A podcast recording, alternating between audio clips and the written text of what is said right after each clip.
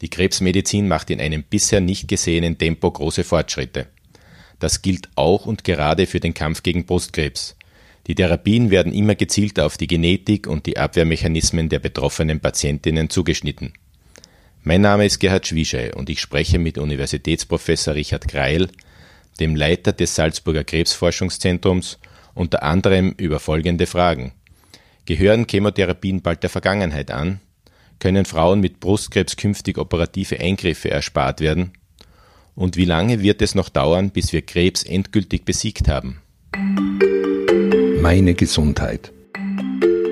Ein Podcast der Salzburger Nachrichten. Herr Professor Greil, welche Fortschritte sind in den vergangenen Jahren im Kampf gegen Brustkrebs erfolgt? Wenn man die verschiedenen Formen von Brustkrebs zunächst in drei Hauptbereiche unterscheidet, nämlich in diejenige Gruppe, die auf äh, weibliches Geschlechtshormon anspricht, sogenannte Hormonrezeptor-positive Mammakarzinome, die in etwa zwei Drittel ausmachen, äh, in diejenigen, die sogenannte HER2-neu-positive Mammakarzinome sind, also unter der Kontrolle eines Wachstumsfaktors stehen.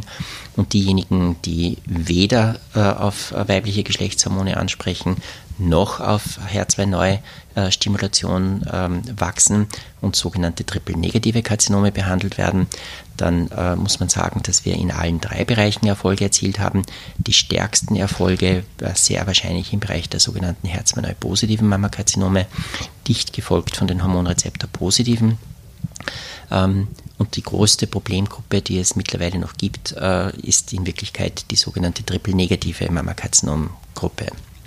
Also wenn man die Verteilungsverhältnisse sich anschaut, zwei Drittel sind sogenannte Hormonrezeptor-positive Mammakarzinome, ein etwa 15 Prozent äh, jeweils äh, triple-negative und Herz-Neu-positive. Was sind da die neuen Therapieansätze? Jetzt ist viel die Rede von individualisierter, personalisierter Medizin. Was, was ist da jetzt wirklich neu?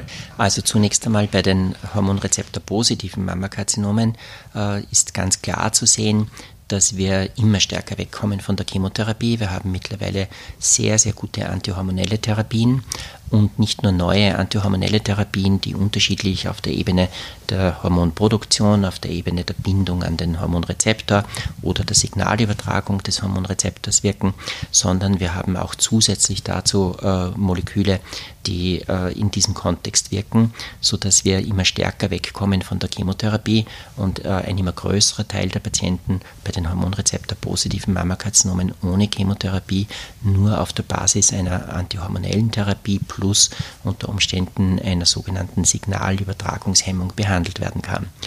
Muss ich dazu ein persönliches Profil erstellen für diese Art von Therapie? Also zunächst einmal wird, äh, wird dabei im Moment nur mal der Hormonrezeptorstatus bei diesen Patienten geklärt.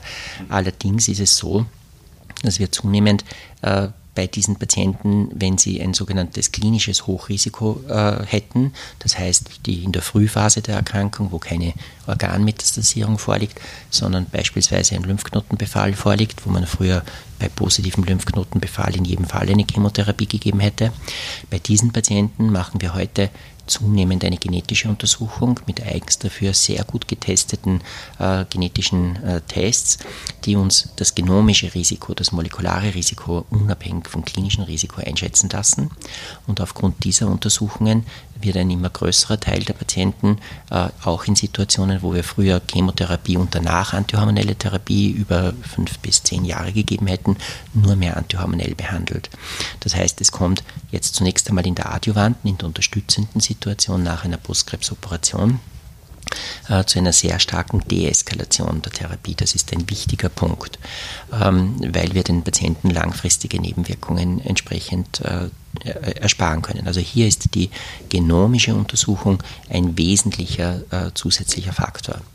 Man kann bei Gendefekten ansetzen, die man erkennt und hier gezielt dann in der Therapie gegensteuern oder äh, funktioniert das anders? Wenn wir jetzt bei diesen Hormonrezeptor-positiven Mammakarziноmen zunächst bleiben, dann ist es so, dass diese genetischen Tests sind Tests, bei denen sogenannte Gensignaturen angeschaut werden. Also nicht einzelne Gene, sondern ein unterschiedlich großes Set von 16 Genen, von 22 Genen, die sich in, der, in Voruntersuchungen als sehr gut äh, prädiktiv, also vorhersagend erwiesen haben, wie das Risiko der Erkrankung tatsächlich ist.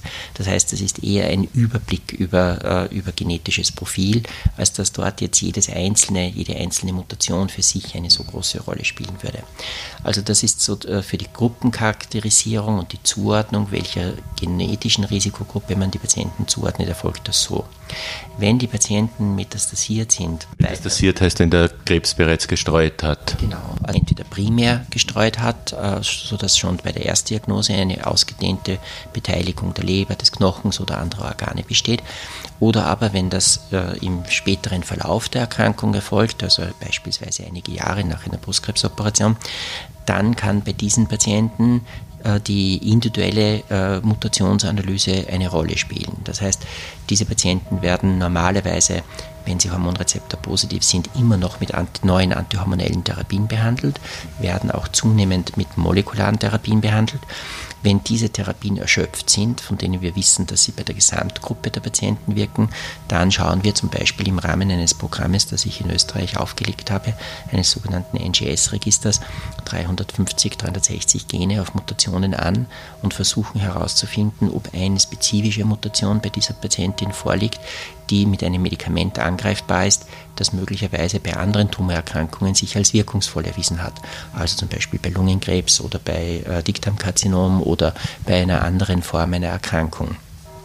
Das ist zum derzeitigen Zeitpunkt noch an der Grenze zwischen Routineuntersuchung und äh, äh, experimenteller Untersuchung, weil wir noch nicht so klar wissen, wie wir äh, mit diesen Konstellationen umgehen können. Genau darauf zielt dieses Register ab, zunächst einmal festzustellen, wie oft finden wir überhaupt Zielstrukturen, die angreifbar sind, mit welchen Tests finden wir diese äh, und natürlich auch, wie wirksam ist dann der entsprechende Einsatz. Ich sage Ihnen das ein Beispiel. Es kann sein, dass Sie beispielsweise bei einer Patientin drei verschiedene Mutationen gleichzeitig finden, für die es unter Umständen auch drei Medikamente gäbe, die bei einem Melanom oder bei einem Bronchuskarzinom wirksam sein können. Aber wir haben nicht die geringste Ahnung, welches dieser drei Gene wir als erstes angreifen sollten äh, und welches den meisten Erfolg in der Therapie versprechen würde. Das ist einfach vollkommen offen. Und für diese Form der Individualisierung braucht es auf der einen Seite neues Studiendesign, aber dafür ist so ein Register, wie ich es gerade angesprochen habe, natürlich ein wichtiger erster Schritt, um einen Einblick äh, gewinnen zu können. Das heißt, hier haben wir hohen technischen Fortschritt, der äh, jetzt zurückgeführt werden muss und mühselig in den klinischen Fortschritt übersetzt werden muss. Bei den HER2-neu-positiven Mammakarzinomen muss man sagen, dass die bis vor wenigen Jahren die aggressivste Form des Mammakarzinoms gewesen sind, die gefürchtetste Form, weil sie die höchste Zellteilungsrate und auch die höchste Metastasierungsrate aufgewiesen haben, äh, weil sie eine hohe Neigung zur Gehirnmetastasierung haben, äh, was besonders, wie man sich gut vorstellen kann, unangenehm ist und auch eine schlechte Prognose hat. Äh, hier ist es zu eigentlich, ich würde sagen, in den letzten zehn Jahren zu einem massiven progredienten Fortschritt gekommen. Zunächst durch die Entwicklung von Antikörpern, die gegen dieses HER2 neu gerichtet sind und damit das Wachstumssignal auslöschen, dass dieser autonome, selbstständig gewordene äh, Wachstumsimpuls der, dieser Tumorzellen bewirkt. Das hat zu einer dramatischen Verminderung der, äh, der Rückfallrate bei den lokalisierten und auch der Gesamtsterblichkeitsrate bei den Patienten geführt, die HER2 neu positiv sind, sodass das heute eigentlich eine relativ günstige Prognose hat äh, im Vergleich zu früher die, äh, wenn sie einmal Fortschritt haben, dann gibt es eine ganze Reihe von neuem Fortschritt zu dem Thema. Das heißt, man hat dann begonnen, diese Antikörper mit äh, einem Toxin, mit einem Gift zu beladen, mit einem so großen Gift, dass dieses Gift äh, normalerweise nicht in die Vene gespritzt werden kann, weil es viel zu gefährlich, viel zu toxisch für den Körper wäre. Jetzt koppelt man dieses Gift an den Antikörper, der wird ein bisschen verändert und zwar in einer Weise, äh, in dem dass dieser Antikörper nicht an der Oberfläche der Zelle bleibt, sondern in die Zelle aufgenommen wird, vom Zellverdauungsapparat zerstört wird. Äh, das heißt, der Eiweißteil dieser Eiweißsonde wird in seine Teile zerlegt und dann bleibt das Gift innerhalb dieser Zelle über, aber nicht außerhalb der Zelle. Und das ist ein so großes Gift, dass wenige Moleküle genügen, dass diese Tumorzelle damit selektiv zerstört wird. Der Unterschied sozusagen ist darin gelegen, dass die nicht äh, markierten Antikörper, das auch heiße Antikörper oder äh, beladene Antikörper, die trojanische Pferde sind, während die die nackten Antikörper verwendet werden, die sollten nicht in die Zelle hineingehen, sondern an der Zelloberfläche bleiben und die führen das Immunsystem an die Tumorzelle heran. Deswegen dürfen sie nicht in die Tumorzelle hineingehen, damit sie diese Brücke gegenüber den äh, gegenüber den Abwehrzellen herstellen können, bringen also selektive Abwehrzellen an den Tumor heran und diese Abwehrzellen zerstören den Tumor. Das macht der nackte Anti-HER2-Antikörper und der, der markierte Antikörper, der mit, wie gesagt, mit Gift beladen ist, der wird in die Zelle aufgenommen und zerstört die Zelle. Dort geht die neuere Entwicklung äh, jetzt zusätzlich dazu hin, dass, die, äh, dass ähm, man versucht, Antikörper zu entwickeln, die, äh, und das ist auch schon erfolgreich, die bei ganz gering HER2-neu exprimierenden, also an der Oberfläche besitzenden Wachstumsmolekülen wirksam sind, sind ebenfalls toxinmarkierte Antikörper. Und äh, bisher haben wir diese Antikörper nur bei einer kleinen Subgruppe verwendet, die eine ganz starke, wir nennen das Expression, also eine hohe Dichte dieses Zielmoleküls an der Oberfläche der Tumorzellen hat. Und die, die eine geringere Dichte haben, hat man mit dieser Behandlung nicht getroffen und sind auch nicht so behandelt worden.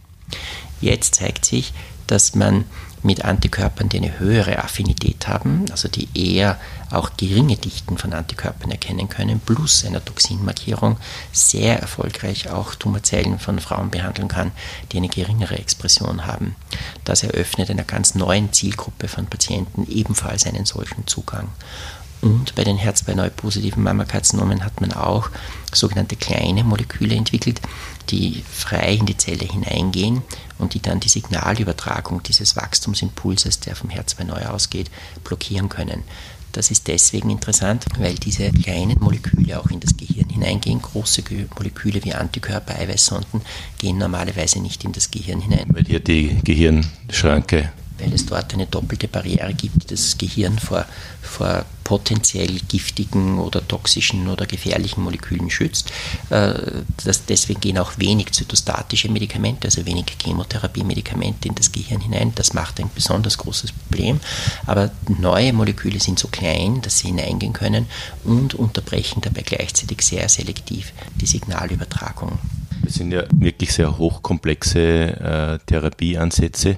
Um wie viel äh, zielgenauer sind die als bisherige Verfahren man kann das schlecht äh, quantifizieren im Vergleich, weil es haben breite Therapieverfahren Vorteile, auf die wir vielleicht noch zu sprechen kommen, wie etwa die Chemotherapie, nämlich sehr viel mehr Vorteile, als man das unter Umständen früher gesehen hat, wo man versucht hat, mehr präzise äh, Therapieformen zu entwickeln. Und es haben die sehr präzisen äh, Medikamente ihre Vorteile. Das eine ersetzt nicht immer das entsprechende andere, sondern die Frage ist immer, das hat auch zunächst zum Beispiel nichts zu tun mit der Frage, wie hoch die Nebenwirkungen sind. Sie können aus einer zielgerichteten Präzisionsmedizin unter Umständen durchaus mehr Nebenwirkungen haben als von einer Chemotherapie. Es heißt nur, dass sie unter Umständen einen stärkeren Effekt in einem unter Umständen auch selektiven Organ, wie beispielsweise dem Gehirn, haben. Und es eröffnet eine viel größere Anzahl von Möglichkeiten, Patienten hintereinander sequenziell einer neuen Therapie zuzuführen. Und es ist ganz klar, je mehr Medikamente für einen Patienten in seiner Krankheitskarriere, in, seinem Krankheits, äh, in seiner Krankheitslaufbahn zur Verfügung stehen, äh, umso höher sind die Gesamtüberlebenschancen. Also alleine aus dem resultiert ein entsprechender Vorteil. Das ist dann auch eine Kombination von Therapien, also klassische Chemotherapie und Strahlentherapie zusammen mit neuer Immuntherapie. Ja, das, dieser Effekt ergibt sich besonders, wenn wir auf jetzt die triple-negativen äh, triple-negativen schauen, weil bei denen haben wir weder einen Anti-HER2-Antikörper zur Verfügung, noch haben wir bei diesen Patienten eine antihormonelle Therapie zur Verfügung. Das heißt, bis vor kurzem hatten wir für diese Patienten unter Anführungszeichen nur Chemotherapie und verschiedene Formen von Chemotherapie äh, hintereinander, aber keine andere Form der Behandlungsmöglichkeit und das bei einem sehr aggressiven Tumor. Das beginnt sich ein bisschen zu verändern, weil für diese Gruppe der Patienten ähm, oder der Brustkrebspatientinnen die Immuntherapie besonders interessant ist. Jetzt zunächst, warum ist die dort interessant? Die äh, Brustkrebspatientinnen sind dadurch gekennzeichnet, dass im Vergleich zu anderen Tumoren relativ wenig Mutationen in den Tumorzellen da sind. Natürlich sind Mutationen da, aber wenn man das sozusagen in einer Liga, in einer Reihenfolge äh, aufzeichnen würde und man würde ganz rechts sozusagen diejenigen Tumoren aufzeichnen, die die höchsten Mutationen, Mutationszahlen haben und ganz links die, die wenig haben, dann liegen die Mammakarzinome mit Sicherheit im unteren Drittel bis im unteren Viertel. Das ist deswegen wichtig. An sich ist das prognostisch günstig, äh, natürlich. Deswegen ist die Prognose von Mammakarzinomen auch besser als die von vielen anderen Tumorerkrankungen. Aber auf der anderen Seite bedeutet das, dass weniger krankhafte Eiweißmoleküle da sind, die vom Immunsystem erkannt werden können. Ähm, das heißt, es gibt ein größeres Problem, das Immunsystem zu schärfen äh, gegenüber Mammakarzinomen. Und dabei ist wiederum, sind die Hormonrezeptor-positiven Mammakarzinome viel, viel schwächer in der Mutationszahl, als dass die Triple-Negativen sind. Das heißt, die Triple-Negativen haben schon deutlich mehr Mutationen und daher ist zu erwarten, dass es mehr T-Zellen gibt, Abwehrzellen gibt, die den Tumor erkennen können. Jetzt vielleicht, wenn ich da noch ganz kurz ausholen darf. Wir wissen auch aus Untersuchungen, die auch bei diesem Kongress äh, gezeigt werden, dass das Vorhandensein von Abwehrzellen im Tumor nur die schiere Anwesenheit dieser Tumorzellen, äh, dieser Abwehrzellen prognostisch günstig ist. Auch wenn die Patienten nur mit Chemotherapie behandelt werden. Äh, die, wir unterscheiden sozusagen etwa ein Drittel der, der äh, Tumoren insgesamt, und so ist das auch bei den Mammakarzinomen, wo man Abwehrzellen im Tumor findet. Und etwa zwei Drittel aller Tumoren sind sogenannte kalte Tumoren, bei denen die Tumorzellen entweder wie eine Palisade, also wie ein Zaun rings um den Tumor an der Außenseite angeordnet sind, aber der Tumor sagt ihnen, du darfst da nicht hinein. Äh, und wenn die Abwehrzellen nicht in den Tumor hineinkommen, können sie auch die Tumorzellen nicht zerstören. Und dann gibt es eine Variante unter diesen zwei Drittel, bei denen man von einer immunologischen Wüste spricht, bei denen überhaupt keine Abwehrzellen weder im Tumor noch ringsherum zu sehen sind. Und das ist ein besonders hoher Widerstand gegenüber, der, äh, gegenüber dem, dem Erreichen einer Immunantwort. Jetzt ist die Frage bei den triple-negativen Mammakarzinomen, also Zunächst, äh, weil sie auch auf die Kooperation sozusagen abgespielt haben, äh, abgezielt haben zwischen den verschiedenen Therapien. Also wenn Sie noch gar keine Immuntherapie verwenden, dann, sondern nur Chemotherapie verwenden, dann haben die Patienten mit einer dichten Infiltration mit Abwehrzellen eine signifikant bessere Prognose. Warum ist das so? Die äh, Chemotherapie zerstört die Tumorzellen. Das bedeutet, dass es richtig zu einem Schauer, zu einem Regen äh, von Freisetzung von mutierten Eiweißmolekülen kommt aus diesen untergehenden Tumorzellen. Gleichzeitig werden, das heißt ein hohes Angebot an die Abwehrzellen, äh, eine Immunreaktion zu entwickeln gegenüber Tumorzellmaterial. Gleichzeitig zerstört die Chemotherapie äh, im Tumorgewebe selber Teile der Immunantwort und der Mikroumgebung, die unterdrückend auf die Immunantwort wirken. Äh, und das heißt, es kommt alleine durch die Chemotherapie zu einer selektiven Enthemmung der Abwehrzellen, die aber gleichzeitig sehr spezifische Tumorantigene erkennen können. Das ist auch eine Erkenntnis der letzten Jahre, dass die äh, Chemotherapie selber eine sehr starke immunogene Wirkung hat und dass die verschiedenen Chemotherapeutika dabei sehr unterschiedlich sind im Ausmaß ihrer Immunogenizität. Äh, was auch ein wichtiger Punkt ist, weil wir beginnen, die Chemotherapien mehr so zu shapen, mehr so zu verändern, dass wenn wir Immuntherapie verwenden, wir bestimmte Chemotherapien verwenden, die synergistisch, also besonders stark steigernd auf die Wirkung der Immuntherapie wirken können. Also das ist ein erster Punkt. Das heißt, die Chemotherapie spielt auch im Zusammenspiel mit den neuen Therapien nach wie vor eine nicht zu unterschätzende Rolle. Absolut, äh, weil diese Veränderung der Tumorumgebung, diese unterdrückenden äh, Umgebung, die der Tumor ausübt äh, auf, den, auf das Immunsystem, sehr gut zum Teil kontrollierbar ist mit der Chemotherapie. Es kommt noch etwas anderes dazu, was besonders wichtig ist, bevor ich vielleicht die spezifischen Effekte der Immuntherapie beschreibe. Die Frage ist, wenn Sie einen immunologisch kalten Tumor haben, wie kriegen Sie die Abwehrzellen dort hinein? Das ist im Moment eines der größten Probleme überhaupt für die Immuntherapie und auch eines der größten Entwicklungsgebiete. Und äh, die Chemotherapie ist insofern interessant, weil manche dieser Zelltodesformen, die dabei ausgelöst werden, ähm, eine Inflammation machen, eine Entzündung machen. Entzündung heißt die Freisetzung von Botenstoffen, die Abwehrzellen anlocken und die dann sekundär sozusagen zerstören. Man kann sich das vorstellen, wenn Sie eine bakterielle Infektion haben, etwa in der Haut, bei einem Furunkel, bei einem Abszess, äh, durch Bakterien, dann werden von diesen, dann locken diese äh, Infektionen, äh, diese bakteriellen Erreger Abwehrzellen an und diese Abwehrzellen setzen ihrerseits wieder Botenstoffe frei, die dann eine ganze Kaskade von anderen Abwehrzellen anlocken, die dann ganz spezifisch eine Immunreaktion aufbauen, zum Untergang dieser Bakterien und zur Wundheilung führen.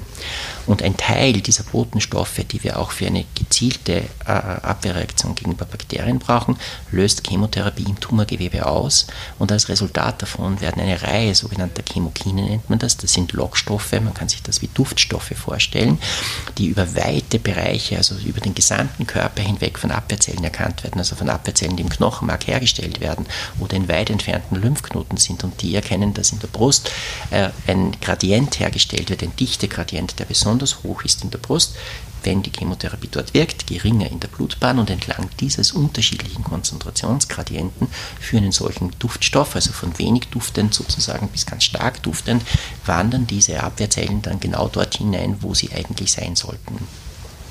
Das kann man jetzt auf der einen Seite erreichen mit Chemotherapie.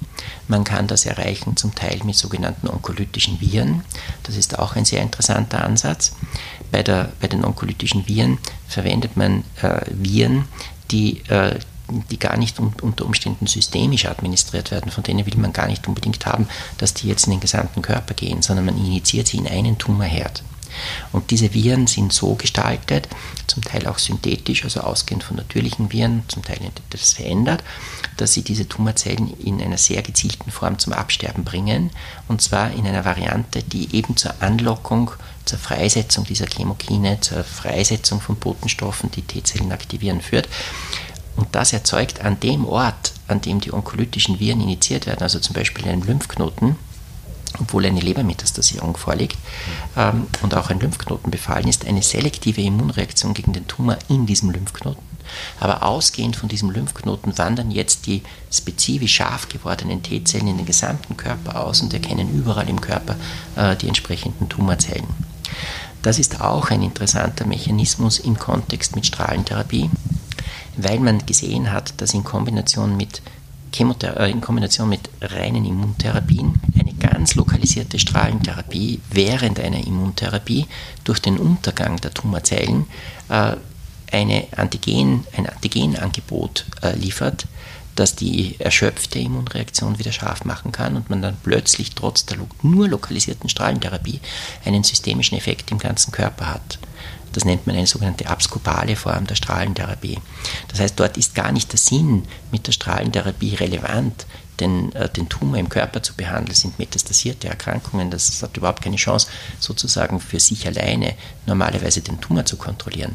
Aber in einer Kombination mit der Immuntherapie kann das Resistenz gegen die Immuntherapie unterbrechen. Der, zum Beispiel einer der Beiträge, der an diesem Kongress präsentiert ist, der beschäftigt sich mit der Frage, was ist denn die richtige Dosis einer Strahlentherapie, um einerseits die Tumorzellen so zum Zerfall zu bringen, dass besonders starkes Antigenangebot ist, das gleichzeitig besonders starke, ich nenne das jetzt mal Duftstofffreisetzung sozusagen gegenüber dem Immunsystem besteht. Und auf der anderen Seite, welche Auswirkungen hat welche Dosis der Strahlentherapie auf welche Zellen der Immunantort, damit wir nicht die, die den Job machen müssen, treffen, sondern möglichst die treffen, die den Job verhindern. Äh, und so sehen Sie, dass aus der Kombination, in dem Moment, wo Sie ein neues Therapieverfahren haben, nämlich mit der Immuntherapie, auf die wir dann noch zu sprechen kommen, plötzlich eine Fülle von Therapieverfahren, die wir aus ganz anderer Indikation heraus eingesetzt haben, äh, in der Synergie interessant werden. Wenn wir über diese neuen äh, Therapieformen sprechen, äh, wie weit sind die inzwischen entwickelt und wie nachhaltig sind sie im Vergleich zu den äh, älteren äh, bekannten Verfahren. Ja, also die äh, echte, sozusagen die, die äh, Immuntherapie, wie wir sie mit sogenannten Checkpoint-Inhibitoren, das werde ich gleich erklären, ähm, anwenden, wie wir sie erfolgreich beim Melanom, erfolgreich beim Bronchuskarzinom äh, anwenden, aber auch bei einer ganzen Reihe anderer Tumoren, beim Nierenzellkarzinom, beim, äh, beim Blasenkarzinom etc. Diese äh, Checkpoint-Inhibitoren haben vor wenigen Monaten, Ende letzten Jahres, zum ersten Mal äh, publiziert, auch einen entsprechenden Effekt bei sogenannten triple-negativen Mammakarzinomen. Das ist für die triple-negativen Mammakarzinome schon ein Durchbruch. Triple-negativ noch einmal zu erklären. Das sind die Patienten, die, keine, äh, die kein Ansprechen auf äh, weibliche Geschlechtshormone haben und die HER2 negativ sind, für die es also bisher nur die Chemotherapie gegeben hat und die aber auf der anderen Seite eine relativ höhere äh, Zahl von Mutationen haben. Jetzt vielleicht, was machen solche Checkpoint-Inhibitoren?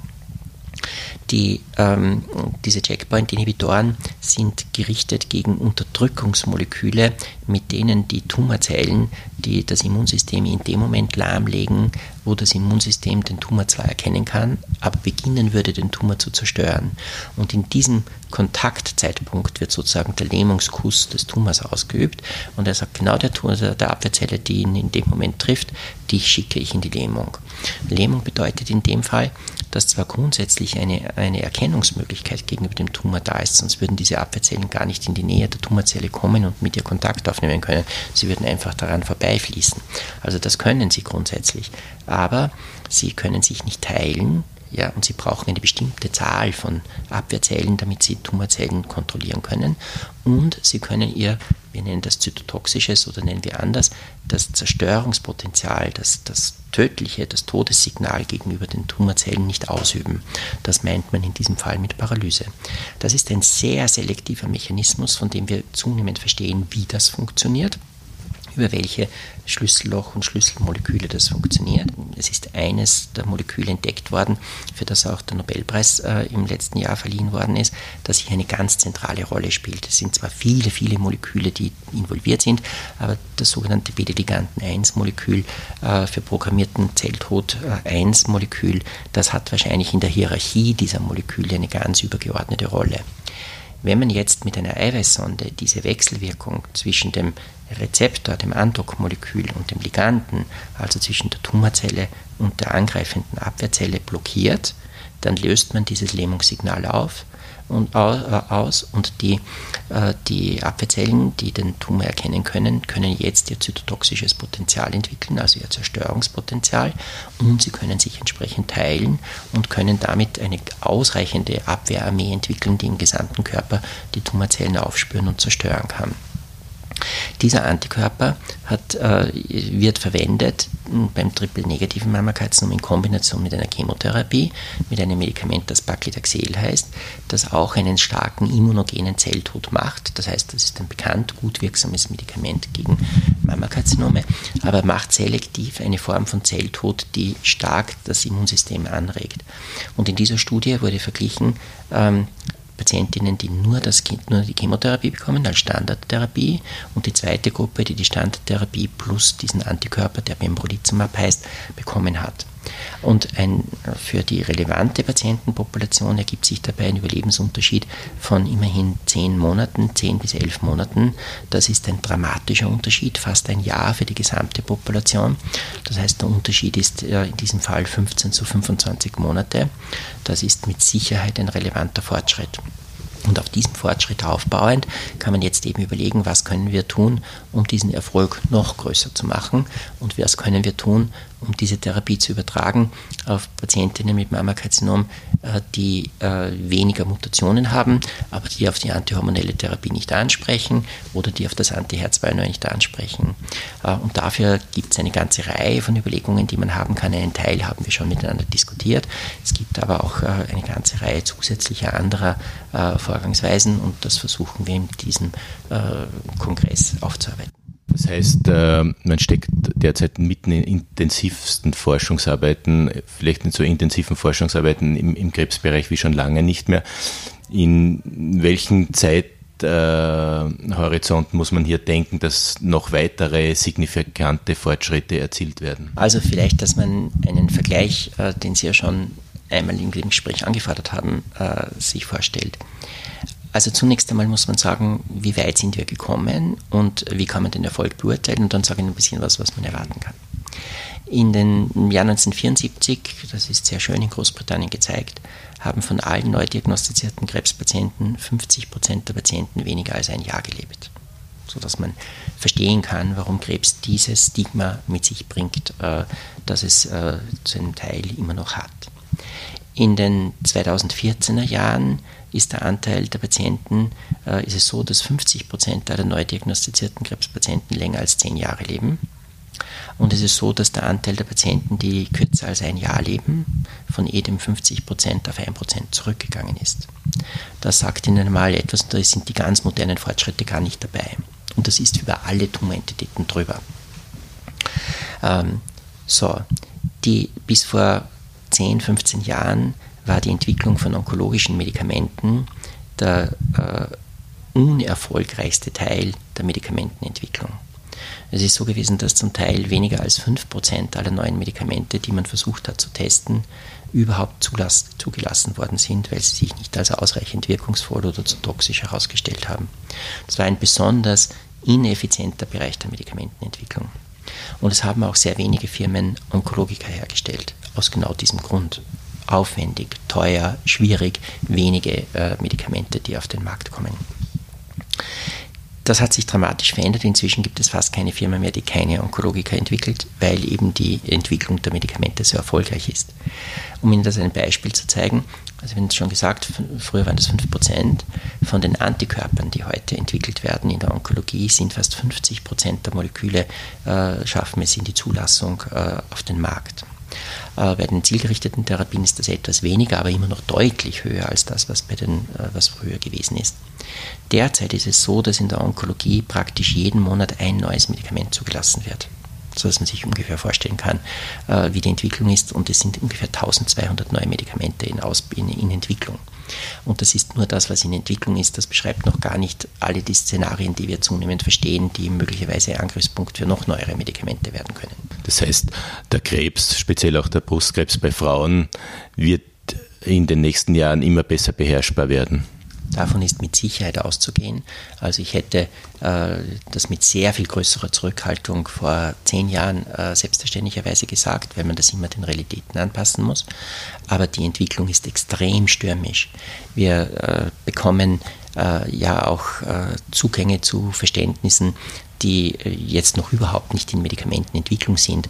Und das reicht zum Beispiel vom Verständnis, welche Bedeutung Darmbakterien für eine Immunreaktion und für die Krebsentwicklung haben äh, und wie wir unter Umständen durch Modifikation der Darmbakterien äh, in die Lage versetzt werden, die Immuntherapie signifikant zu verbessern, bis zu der Möglichkeit, ganz gezielt bestimmte immununterdrückende Zellen aus der Mikroumgebung des Tumors herauszunehmen, zu zerstören, bis hin zu kleinen Molekülen, die ebenfalls ein starkes, ein sehr starkes Signal auf die, auf die T-Zellen ausüben können. Also in der Summe muss man ganz klar sagen, ist die, die Zahl der Angriffsmöglichkeiten in Wirklichkeit, äh, die man nur andenken kann, so groß geworden, dass es kaum mehr überschaubar ist. Kann man mit den äh, neuen Verfahren äh, den Frauen künftig auch die äh, schweren Eingriffe, die operativen Eingriffe an der Brust äh, ersparen? Das ist eine sehr interessante Frage. Ähm, vielleicht darf ich zunächst einmal ausholen. Also ursprünglich war die Mammakarzinom-Operation eine sehr, sehr große Operation. Also am Beginn des vorigen Jahrhunderts ist das ja so operiert worden, äh, dass man letzten Endes nicht nur die gesamte Brust entfernt hat, sondern den kleinen Brustmuskel und den großen Brustmuskel entfernt hat. Das heißt, man hat alles weggenommen bis auf die Rippen. Das waren nur mehr Rippen und Haut, war kein Muskel mehr dazwischen. Eine große Operation, natürlich auch sehr belastend. Als nächstes hat man versucht, den großen Brustmuskel zu belassen und nur den kleinen Brustmuskel und die gesamte Brust wegzunehmen. Und das ist zunehmend möglich geworden, indem man zusätzlich zur Operation medikamentöse Tumortherapie eingeführt hat, die in die Lage versetzt worden ist, die befallenen Lymphknoten oder die Fernmetastasierung, die schon bestanden hatte, zu kontrollieren.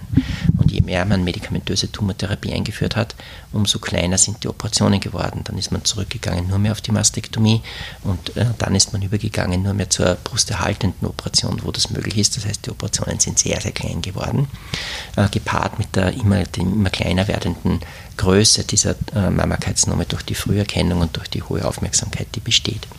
Aber Ihre Frage zielt ja auf etwas ab, äh, auf die Frage, ob die Operation überhaupt verzichtbar werden wird. Und die Antwort darauf ist, das wird in Wirklichkeit nicht nur angedacht, sondern auch schon getestet.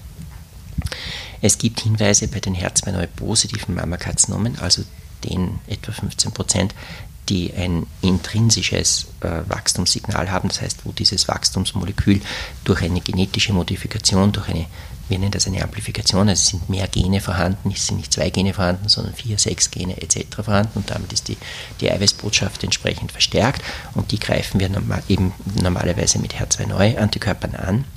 Es gibt Hinweise, dass einzelne Patienten mit einer Kombination verschiedener HER2-neu angreifender Antikörper in eine komplette Remission kommen. Das heißt, dass dann, wenn dann die Brust äh, in dem Ausmaß operiert wird, nehmen wir an, das war ein 2 cm großer Tumor und der wird dann operiert, weil am Beginn dieses, diese Region klipp markiert wird. Sie sehen dann am Ende dieser Antikörpertherapie äh, in der Magnetresonanz oder auch in, der, äh, in anderen Untersuchungen der Mammographie keinen Tumor mehr, sodass Sie nur dort operieren können, wo der Tumor war, weil Sie dort vorher einen Metallclip gesetzt haben, den der Chirurg finden kann bei der Operation.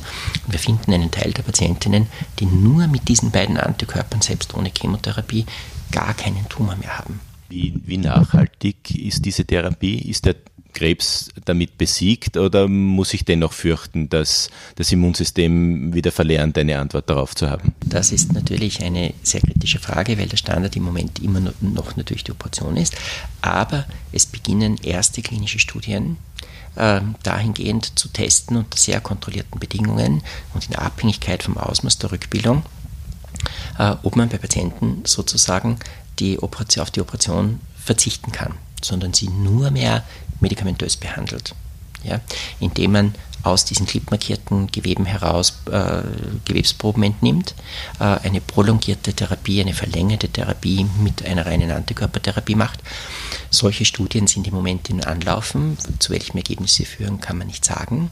Aber selbstverständlich, das ist äh, ganz natürlich mit diesen neuen Therapieverfahren die unter Umständen auch noch mit anderen Medikamenten kombiniert werden, durchaus etwas, was nicht nur angedacht ist, sondern was in Austestung ist. Dürfen die Frauen noch hoffen, dass mit den neuen äh, Therapieverfahren die Rückfallraten geringer werden, deutlich geringer werden? Ja, also die ähm, für die Patienten, die ein lokalisiertes Karzinom haben, das nicht gestreut ist, äh, außer höchstens in die Lymphknoten, aber wo keine Organabsiedelung äh, feststellbar ist, gibt es definitiv, vor allem bei dieser Gruppe der zwei Drittel Hormonrezeptor-positiven Mammakarzinome, ganz massive Versuche, äh, von der Intensität der Therapie zurückzugehen.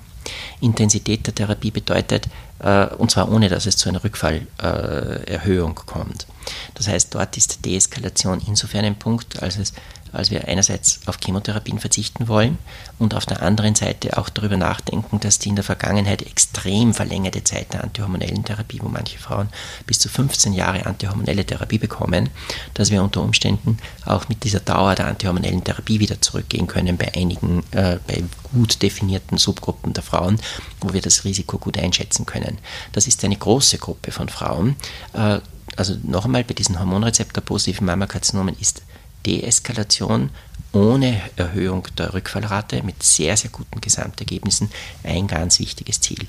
Und bei den Patientinnen, die in den Hochrisikogruppen angehören, dort ist Intensivierung und Verbreiterung der, äh, der Therapiemodalitäten mit Immuntherapie, mit intensivierter Chemotherapie, mit Kombination der Therapiemodalitäten untereinander das Ziel.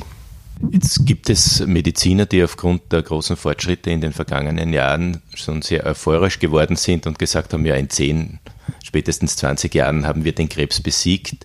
Würden Sie da auch zustimmen?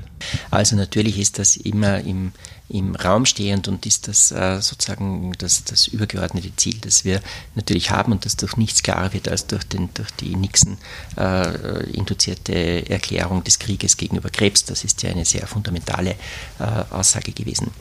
Die, äh, ich denke, dass die Situation so ist. Wir werden einen immer größeren Teil der, der Tumoren heilen können. Das ist ganz klar, das sehen wir jeden Tag. Äh, dass das zunimmt, dazu führt unter anderem auch die genetische Modifikation der, der körpereigenen Abwehrzellen über sogenannte CAR-T-Cells. Das ist eine völlig neue Dimension. Wir werden immer mehr Tumoren sehen, bei denen äh, eine wenn die Krankheit nicht heilbar ist, man sehr gut und viel, viel länger mit der Erkrankung leben kann, sodass man äh, unter äh, guten Bedingungen normal integriert in das gesellschaftliche Leben, in das Berufsleben, in das Familienleben ist, wo äh, Krebserkrankung eine Erkrankung unter Anführungszeichen wie viele andere wird. Äh, und es wird natürlich, es bleiben einige ganz harte Brocken über, äh, wo der Fortschritt äh, deutlich langsamer vor sich geht und wo wir noch größere Durchbrüche brauchen. Das ist beispielsweise der Fall bei den Gehirntumoren. Das ist äh, aber auch natürlich in Wirklichkeit der Fall äh, bei Dickdarmkarzinomen und einigen anderen äh, Karzinomen. Man muss aber sagen, dass auch bei einigen in der Vergangenheit Tumoren, wo wir jahrzehntelang keinen Fortschritt gesehen haben und wo extrem schwer behandelbare Erkrankungen vorliegen, wie zum Beispiel bei den Hals-Nasen-Ohrentumoren, wir in den letzten Jahren gerade durch die Immuntherapie einen hochsignifikanten Fortschritt gemacht haben. Also wir haben bei einer ganzen Reihe jedem schwerst behandelbare Erkrankungen, beim Melanom, beim Bronchuskarzinom, extrem schlechte Prognosen der Patienten, nicht nur im metastasierten, sondern auch schon im lokal fortgeschrittenen Stadium, dramatische Veränderungen der Ergebnisse gehabt. Das heißt, die Zahl der schweren Brocken unter Anführungszeichen wird immer kleiner äh, und auch dort machen wir Fortschritte. Also in der Summe, Krebs wird immer besser behandelbar, es werden immer mehr Patienten und auch wirklich ganze Krankheitsgruppen echt heilbare Erkrankungen sein. Äh, und für den großen Teil der anderen Patienten wird es signifikante Fortschritte geben. Die Fortschrittsentwicklung ist äh, ist exponentiell. Also wenn man etwa 30, mehr als 30 Jahre Krebstherapie überschaut, dann muss man ganz klar sagen, das ist eine explosionsartige Entwicklung, ein Fortschritt, wenn Sie etwas längere Zeiträume überschauen. Und die, es ist nicht falsch zu sagen, dass es eine Revolution in der Krebstherapie gibt. Herr Professor Kreil, herzlichen Dank für das Gespräch.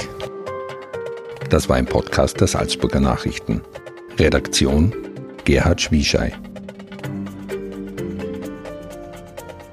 Wenn Sie mehr wissen wollen, finden Sie uns im Internet unter www.sn.at.